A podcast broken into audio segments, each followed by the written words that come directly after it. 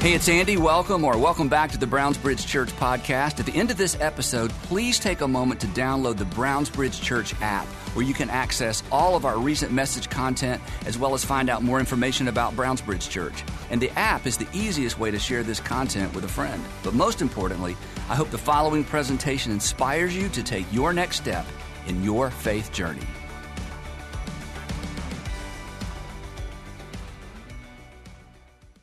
So, today I want to begin with this question, and please don't raise your hand, don't elbow anyone, and I already know the answer. The answer is yes, um, but it may take you a moment to remember why the answer is yes, and I'll try to prompt your memory. Here's the question Have you ever lied? That's not the question, that's not the whole question. We all know the answer to that, right? Have you ever lied in an attempt, in an attempt to assure someone that you can be trusted? Have you ever lied? In order to assure someone, oh, yeah, I can be trusted. So let me take you back in time. For some of you, this will kind of prompt you because you're like, oh, I would never do that. Um, for some of you, it was high school, so your first memory of this because your mom or your dad or your uncle or your aunt or your grandparents or whoever you were living with decided to let you drive their car to school when you were in the 10th grade, or maybe you already had a car, your own car when you were in high school. And the rule was you drive the car, you park it, you leave it parked until you get out of class at the end of the day, and then you drive home. That's the rule. You're like, of course, I would never dream of doing doing anything other than that until day three when your friends are like, let's go to lunch. Anybody have a car?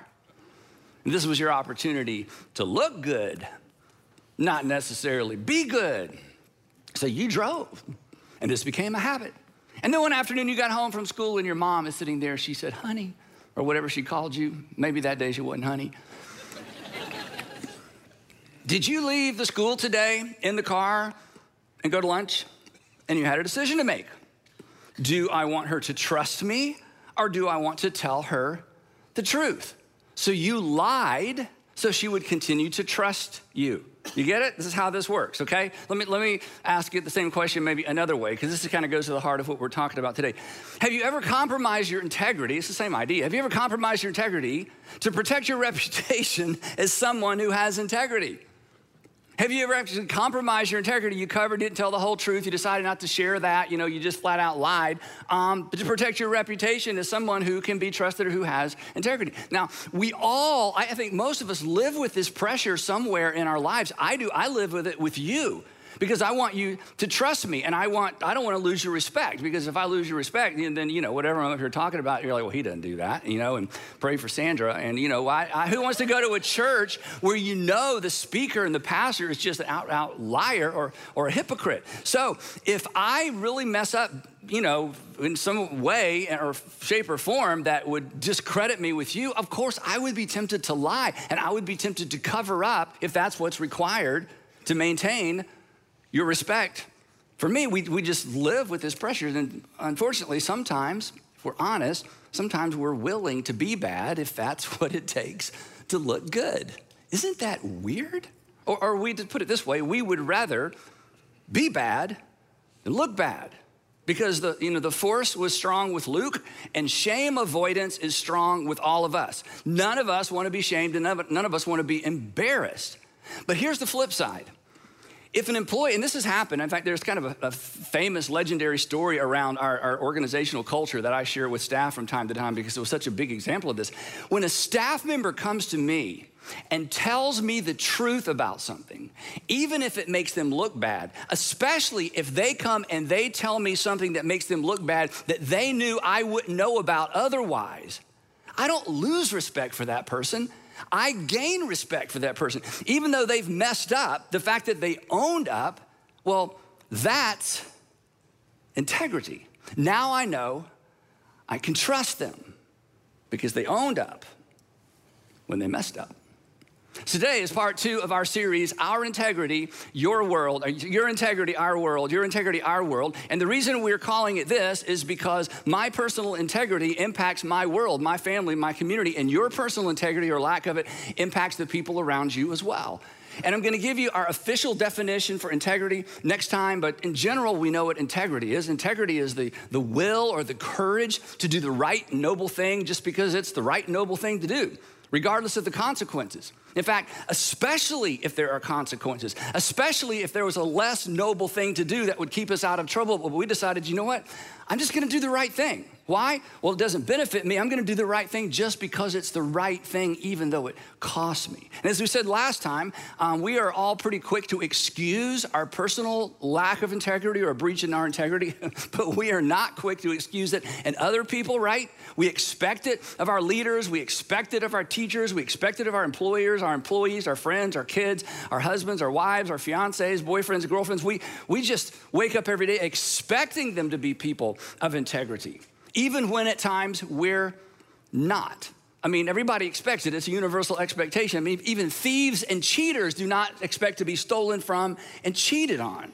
And last time we said this brings us to kind of the big idea, and it's where we spent a lot of our time last time we were together. This big idea that there is there's a there's an overwhelming and overarching sense of ought to that stands outside of us. There's, a, there's an ought to that we appeal to, that we hold others accountable to. It stands outside of us. We didn't make it up. It stands outside of us. It judges us. It, it presses down on our consciences. And we know that we didn't create it, and we can't seem to shake it. And so we said last time it stands out over us, and again we appeal to it, appeal to it when we feel like we've been mistreated or someone we love is mistreated. But we know it didn't originate with us. If it originated with us, we would just get rid of it because it gets in our way from time to time. And even though, you know, we may not look like we believe there's an ought to because we don't always do what we ought to, our reactions when other people don't do what they ought to is a dead giveaway that, well, we think there's an ought to that you ought to live up to. Again, we can't, we didn't create it. We can't shake it. Last time we saw the Apostle Paul came along and said, Well, actually, what that is, that is the law of God written in your hearts. That there's a divine element to this, that the law of God is written in your hearts. Not like the traffic laws, but there's something in your heart God put there that says you should probably obey the traffic laws because they're good for you and other people. Not the tax laws. God didn't put the tax laws in your heart, but God put it in your heart. You know what? You should probably obey the government because the government's there to support you and take care of you. That thing that informs our conscience when our conscience bumps up against something in our modern world that we struggle with, that creates a tension around, which means, which means that integrity, and this is so important, and especially if maybe you're not a religious person or used to be, or you're, you know, you've kind of dismissed all of that. What, the, the implication is simply this that integrity, if it exists, unless we just made this up, unless it's just a useful tool, we talked about that last time as well, that integrity is actually anchored to something. That integrity is actually grounded in something. That there's a foundation for integrity that goes beyond my fluid opinions and your fluid opinions. It even goes beyond majority rule. Again, it stands over us and it convicts us and it judges us and sometimes it condemns us. And even though we don't like it when it makes us feel bad about us, we are quick to appeal to it when somebody mistreats us. In fact, we said the moment, this is such a powerful idea, the moment that we attempt to justify a behavior in our minds, the moment, and we were, before this day is out, we're gonna do this, right? The moment you find yourself wrestling with, I shouldn't, but I will anyway. You know, I really shouldn't, but I think I will anyway. I, I should, but I'm not going to. I should tell her, I'm not gonna tell her. I should tell them the rest of the story, I'm not gonna tell. The moment we find ourselves wrestling internally with an ought to, we actually acknowledge the divine. The moment we attempt to justify a behavior in our minds, the moment we find ourselves, we're essentially acknowledging that there is an ought to that stands over you, that stands over us, that somehow we're accountable to, and we can't shake it, and we know we didn't create it, because if we created it, we would just get rid of it. When you do, this is what's so powerful. When you do what you ought to do, and it costs you, when you do what you ought to do and it costs you, you may not acknowledge this this season of your life but you're actually you're, you're actually acknowledging god's rule over you. When you do what's best for someone else and it costs you that's being like your father in heaven. You are intentionally or unintentionally acknowledging god's rule his kingdom over you. But we said too um, integrity is not just about us because my personal integrity or a lack of personal integrity always impacts some other person's doesn't it in fact, your story growing up is the reason you kind of had to, you know, dig your way out of a hole, maybe because of the family that you were raised in, is because mom or dad, or maybe both, did just lacked integrity. and you started off with a deficit. Their personal lack of integrity impacted some other persons, specifically you. That our integrity always impacts other people. Again, it's your integrity, it's our world, it's my integrity, but it's my world. In fact, we could spend a lot of time on this, and we'll come back to this toward the end of the series. Is that it, I don't think it's an overstatement to say that our integrity or integrity determines the health and the depth of our relationships, the health and the depth of our relationships. Integrity is, is essential to relational contentment and fulfillment. Have you ever tried to have a relationship with somebody who lacks integrity? Can you even have a relationship? I mean, some of you, unfortunately, are in relationships you can't get out of right now, and they just lack integrity. They don't always tell the truth. They cover, they blame, they shame. They won't have difficult conversations. They're, you're always off balance. So this topic, it's not even a, a religious or a spiritual topic. It's just a, it's, it's human nature. It, it, it's every single day of our lives. But we're making the point, the reason we can't escape it, the reason we hold other people accountable to it is because there is a divine element to it as well. And it impacts every component and every facet of our lives. There's a, a, sense in which, when it, again, when it comes to relationships, that um, integrity or even character, if you want to use a different word, it's like the oil in machinery. Any machinery where there are moving parts, and there are less and less machines with moving parts these days, but you know, there's still machines with moving parts. Anytime you find a machine with moving parts, the parts, this is so cool, the parts were designed or created to work perfectly together. But apart from a lubricant, the parts that were created to work together will ultimately destroy each other because they build up friction. And the same is true in relationships. You may be, you may be made for her, made for him, be created for her, created for him. I mean, it's just a match made in heaven. Or even at work, you think, wow, this is the greatest team. These are the greatest people. I've never felt more a part of a work or marketplace community. And that it may be true that you're perfectly suited for that job, but apart from integrity, because you're in close proximity with people, there's potential friction. And the reason those relationships can go the distance, the only way those relationships can go the distance, is because of integrity. It's like the oil or the lubricant in the machinery, made for each other, but apart from it, you destroy each other. Because, and you know this, you just you don't think of it in these terms, proximity creates the potential for friction, right? I mean, you're not mad at your neighbor's boss. And your neighbor's boss may be a way worse boss than your boss, but you're mad at your boss. Why? Because there's proximity and friction, right? You're not mad at a stranger's wife or their son or their daughter, right? It's your wife or your husband or your son or your daughter because of proximity. So, proximity creates the potential for friction, which increases the demand for integrity. So, again, this is an inescapable reality that should be front and center for us every single day. Let's one more quick illustration or you know application. So if you're single, and I mean maybe high school, college, graduate school, post grad, single, maybe single again. Um, if you're, if you're single, you, your looks or your money may win him or win her. You know, get him, get her, get the relationship going. But you know this: it's your integrity that determines the health and the longevity of the relationship, right? I mean, falling in love is easy, and I'm gonna ask you to fill in a blank to see if you've been listening. Falling in love is easy, right? It only requires a.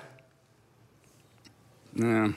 Falling in love is easy. It only requires a pulse. All you need is a pulse to fall in love, okay? Falling in love is easy. All it requires is a pulse. But staying in love requires other things, and one of the essential ingredients of staying in love is integrity. I mean, raising, you know, having kids, that's biology. Raising them together, it requires integrity for both parents, right? Um, you know, landing that job, that requires a GPA and, you know, a good GPA and a resume. Keeping that job, excelling in that job, building a sense of community at work, it requires integrity. So, integrity, a lack of integrity is going to cost us relationally always. It could cost you professionally, it could cost you in the relationships that matter most to you. So, the question we're trying to answer in this series is how do we get it? How do we guard it? How do we keep it? And maybe in your case, you know, how do you how do you get it back? And that's again why we entitled the series Your Integrity, Our World. But here's the challenge. Then we're going to dive into our key verse for this series. Here's, here's the challenge. Um, if you want to improve your looks not that you need to, but I'm just saying if you wanted to improve your looks, there, there are so many places you can go, so many things you could. If you want to improve your skin, there's so many things you can do, so many places you can go. If you want to improve at work, if you want to improve your financial situation, if you want to get stronger, if you want to develop a new skill, if you want to get better at golf or um, a hobby, whatever you want to improve in, however you want to advance in life, in our culture, there are dozens and dozens, almost endless ways to get better at just about anything. But when it comes to integrity, which is far more important in terms of the long run, long term relationships and health and happiness and satisfaction and contentment. When it comes to integrity, where do you go? Who's even, who's even offering to help? I mean, once we left home, it's kind of like you're on your home. I, I, I, hope we got it right. And maybe we were a bad example or a good example, but we exa- you know, we're example of something. So good luck, you know, get out there. Who's offering to help? Who's offering to help us?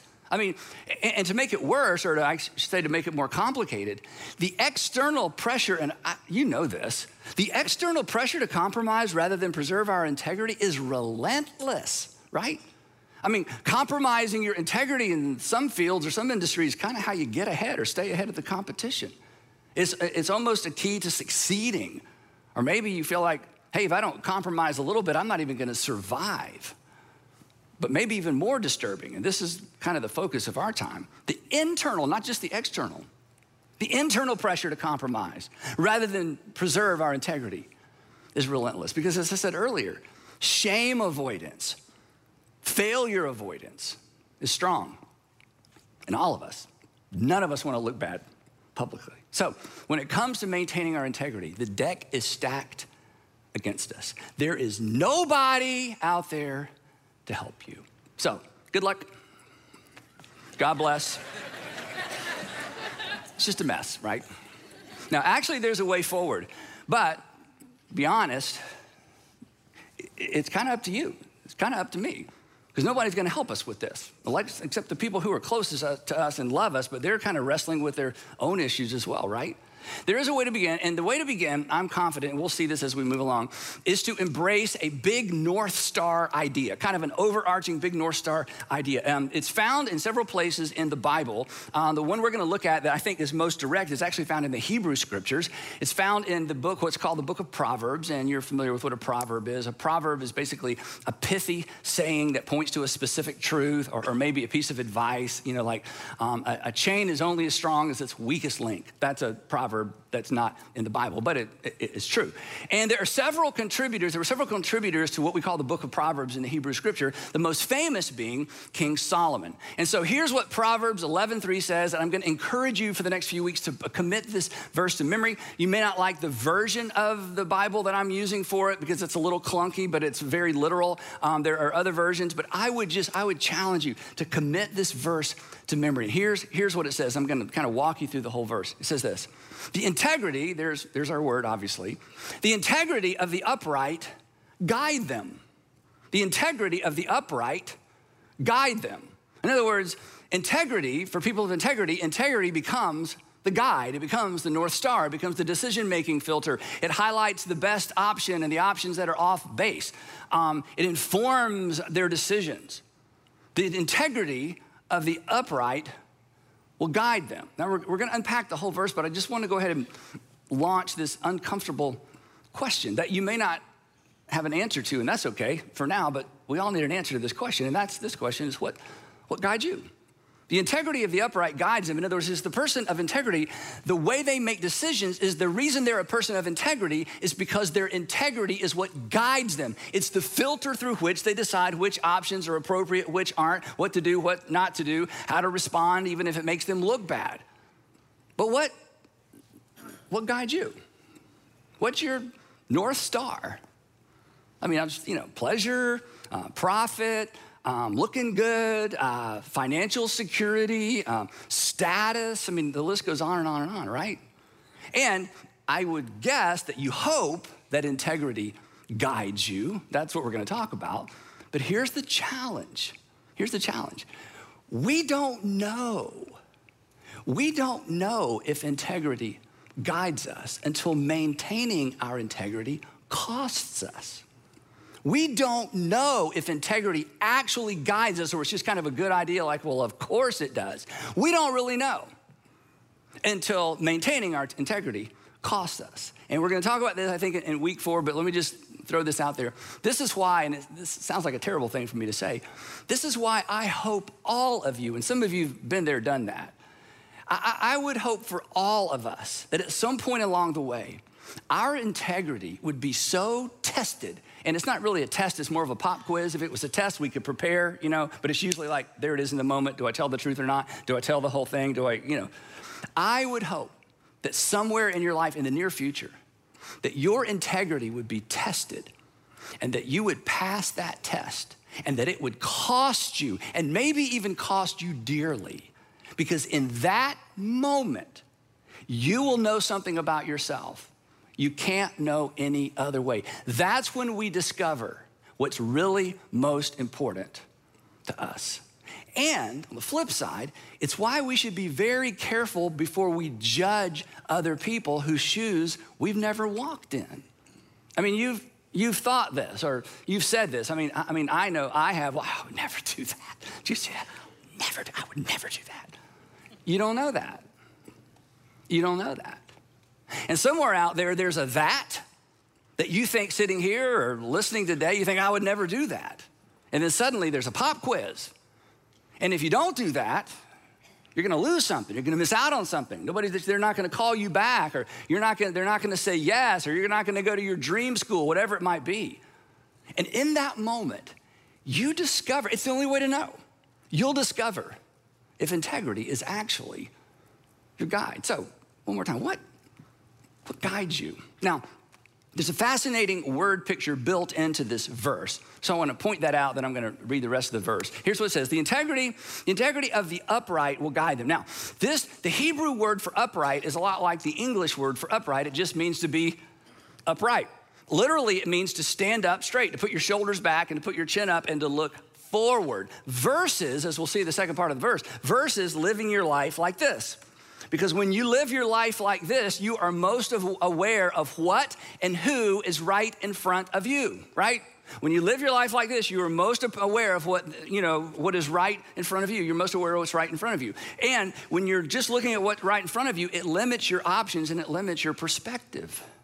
When you're living like this, it's immediate versus ultimate. It's now versus later. When you walk in integrity, and when integrity becomes our guide, there's a posture. You stand up straight, you live standing up straight, and you take the long view. You look up and you look out. You take the long look because you realize the person of integrity realizes, you know what? Later is longer. Later is longer. Now and immediate is now and immediate, but later is longer. And when I look back on this decision and this season of my life, it goes back to the question we ask all the time what story do I want to tell? And the person of integrity, they are upright, they are looking way out, and they're making decisions based on later, not now. That they weigh their options with their future in mind and the future of the people they love in mind. Again, your posture the short way of saying it is your posture influences your future. My posture influences my future. And we already know this. You know how we know this? because even though we've never chatted about this, your greatest financial, uh, your, your worst, your, your, your biggest financial regret, I should say, your biggest relational regret, where were you looking? You were looking at now, not later.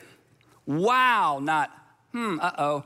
You were looking at immediate, not ultimate. We know this. And so the writer of Proverbs says, hey, the upright, the upright are guided by their integrity because they live upright, not just doing upright things. They actually stand upright and they take the long look.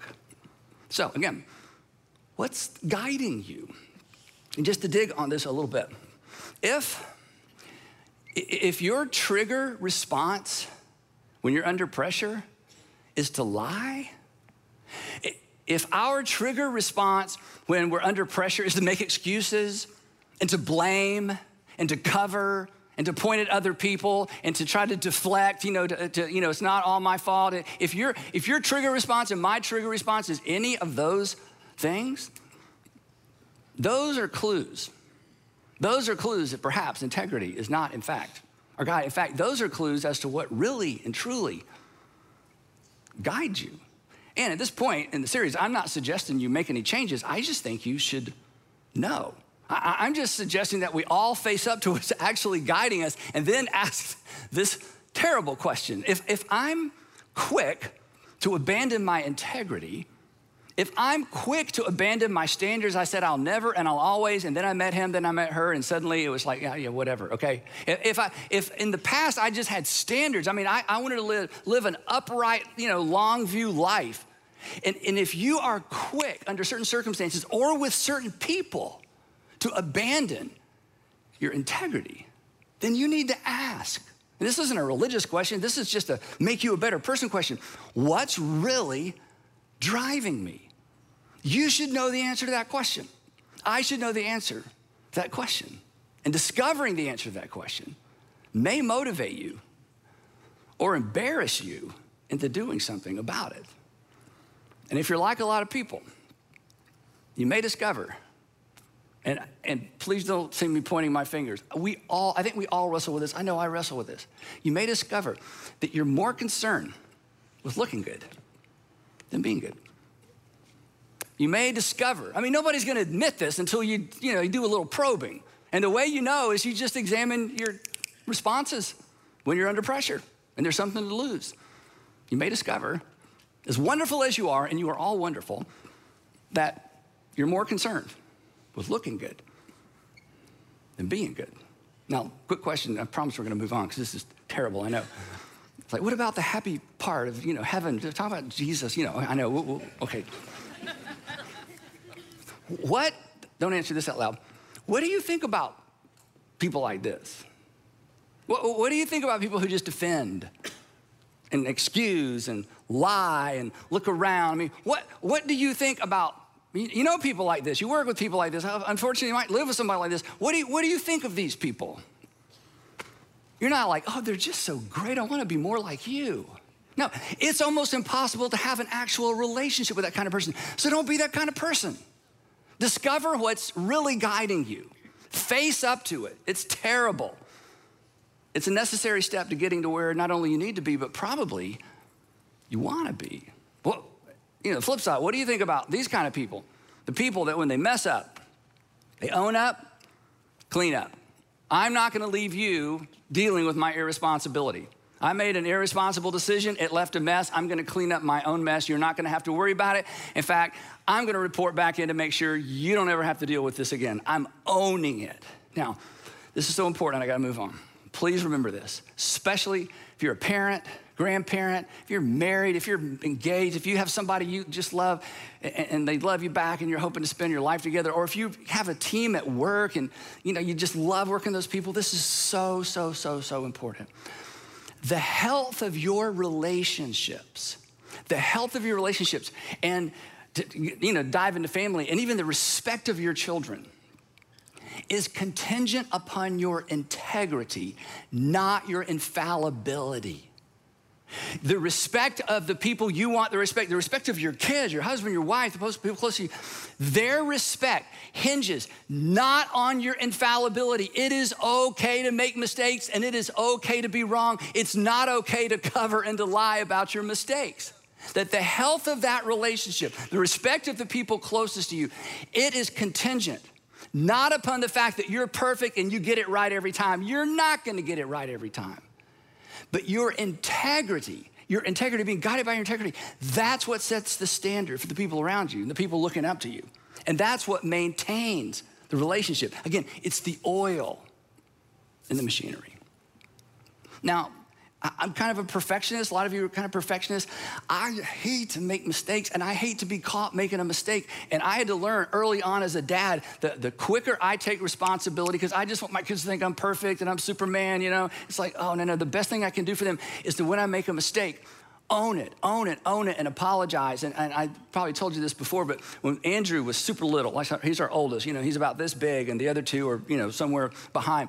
Um, he got in this habit of apologizing all the time. I'm so sorry, mom. I'm so sorry, dad. I'm so sorry, mom. So like a, almost like a trigger response. And I said to Sandra, I said, we must be really good parents. I mean, he just he just owns it. He just apologizes so quickly. She says, no lie. She said that's because she hears you doing that all the time. Because I have made so many mistakes. I'm so sorry. I mean, you heard me say I'm so sorry. He's like, that's what you're supposed to say. I'm sorry. I'm like, huh, kind of worked, I guess. You know, a, a bad example it can be good for your kids as well, right? so the point is, the point is this. Look, your integrity is more important than your fallibility. So own it. Own it. Own it. And when you find yourself wrestling, you've just discovered something else may be your guide. So here's, here's the second part of the verse. The integrity of the upright will guide them, but the crookedness, here's the contrast, the crookedness, the bent is what it really literally means, but the crookedness of the treacherous, and this is a really interesting Hebrew word. The root of this word means to throw a blanket over something, to cover it so you can't see it, to act deceitfully. The people who lack integrity, it's like, don't look over there, cover that up to operate in the dark.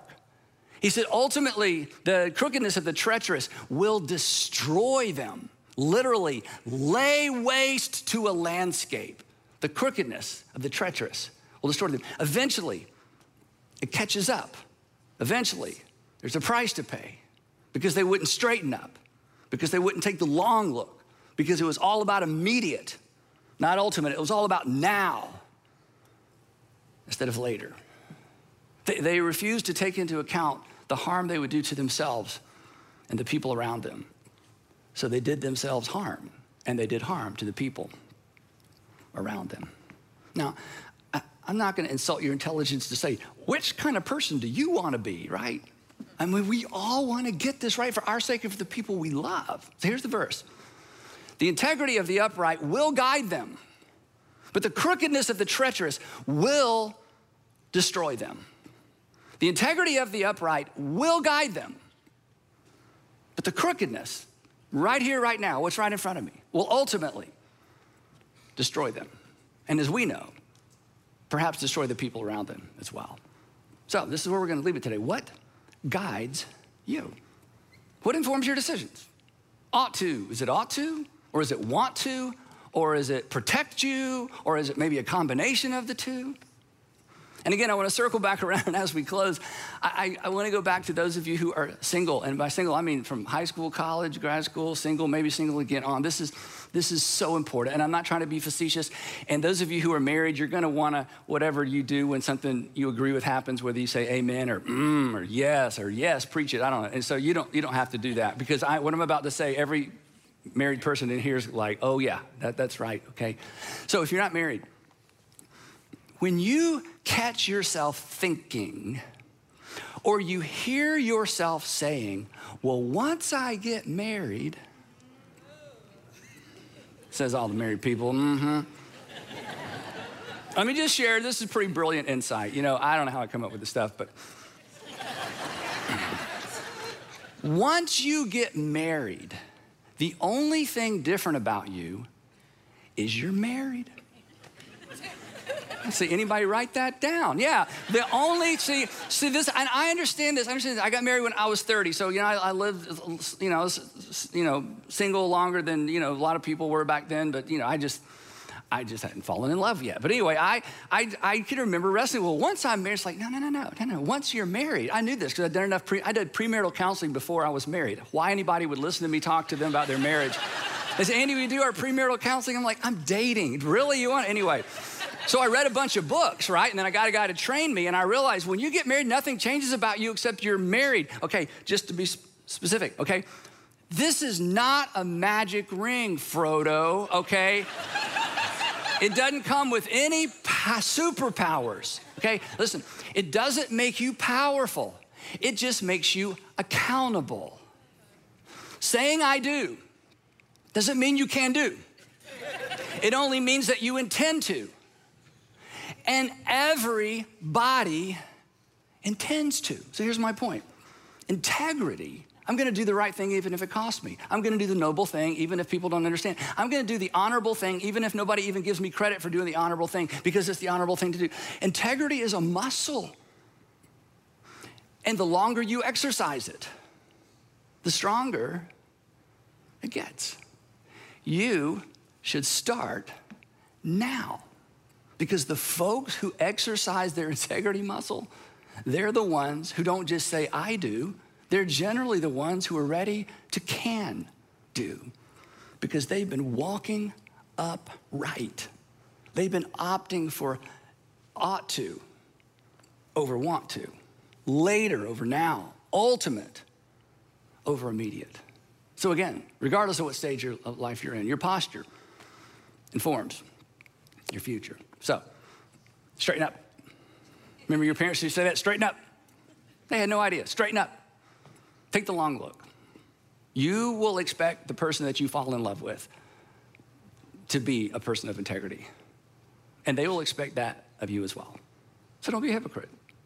Just start now. Start now becoming the person that the person you're looking for is looking for. And when you mess up, fess up, clean up. No more cover up. Just be done with all that. Just exercise that muscle. And you'll be glad you did. And some other people will be glad you did as well. So, wrapping up integrity. It's just the will and it's the courage to do the right thing because it's the right thing. The honorable and noble thing because it's the honorable and it's the noble thing to do, even when it costs you, especially when it costs you, because that's when you know what truly guides you. And we will pick it up right there next time, part three of your integrity, our world, where we're gonna talk about the primary obstacles to integrity and what to do about them. This is so important. We're gonna talk about the primary obstacles to integrity and what you can do about them beginning immediately. So don't miss part three. Before you go, as you might imagine, three questions to keep the conversation going at lunch or at home or in your community group. Question number one Integrity should guide us. But what competes for that role in your life? I don't know if you want to share this with anyone or not, but it might be helpful because oftentimes, this is true, oftentimes the things that the thing that competes as guide for our life, when you say it and look at it, it is so immature and it is so shallow, it's embarrassing. I mean, it really is. That's okay. So what competes? You want integrity to be your guide, but you know, be honest with somebody. What competes? Number two, what has been most helpful as it relates to maintaining your personal integrity? Because we're not going to get much help as adults, right? So, as you think about how you've maintained your integrity, what has helped you? Maybe being a small group, maybe being a leader somewhere where you felt the accountability of leading some people. What's helped you? And then, number three, again, would you commit this verse to memory? Proverbs 11, 3. Just write it on a card, put it on your mirror in your bathroom, or put it on your dashboard of your car, preferably not over your gas gauge. That creates other in- integrity problems, uh, possibly. If you have kids, or if you have kids in your home, in and out of your home, teach, your, teach the kids this verse. And then this week, let's just all straighten up. Let's pay attention. Let's pay attention to that internal nudge toward ought to, even if it costs you. I'd love to pray for us. Heavenly Father, so easy to stand up here and talk about. So difficult to walk out that door and do. And Father, for some of us, it's extraordinarily difficult because we're living with some difficult, difficult circumstances. And Father, for the man or the woman who's listening today and they're thinking, I want to get this right, I'm not sure how it looks in my particular circumstances, would you open their eyes, give them eyes to see their circumstances the way that you do, and then give them the courage to act? And Father, I pray that you would remind all of us straighten up because our Heavenly Father who loves us has put His law in our hearts, that you are for us. And I pray all of that in the matchless name of Jesus.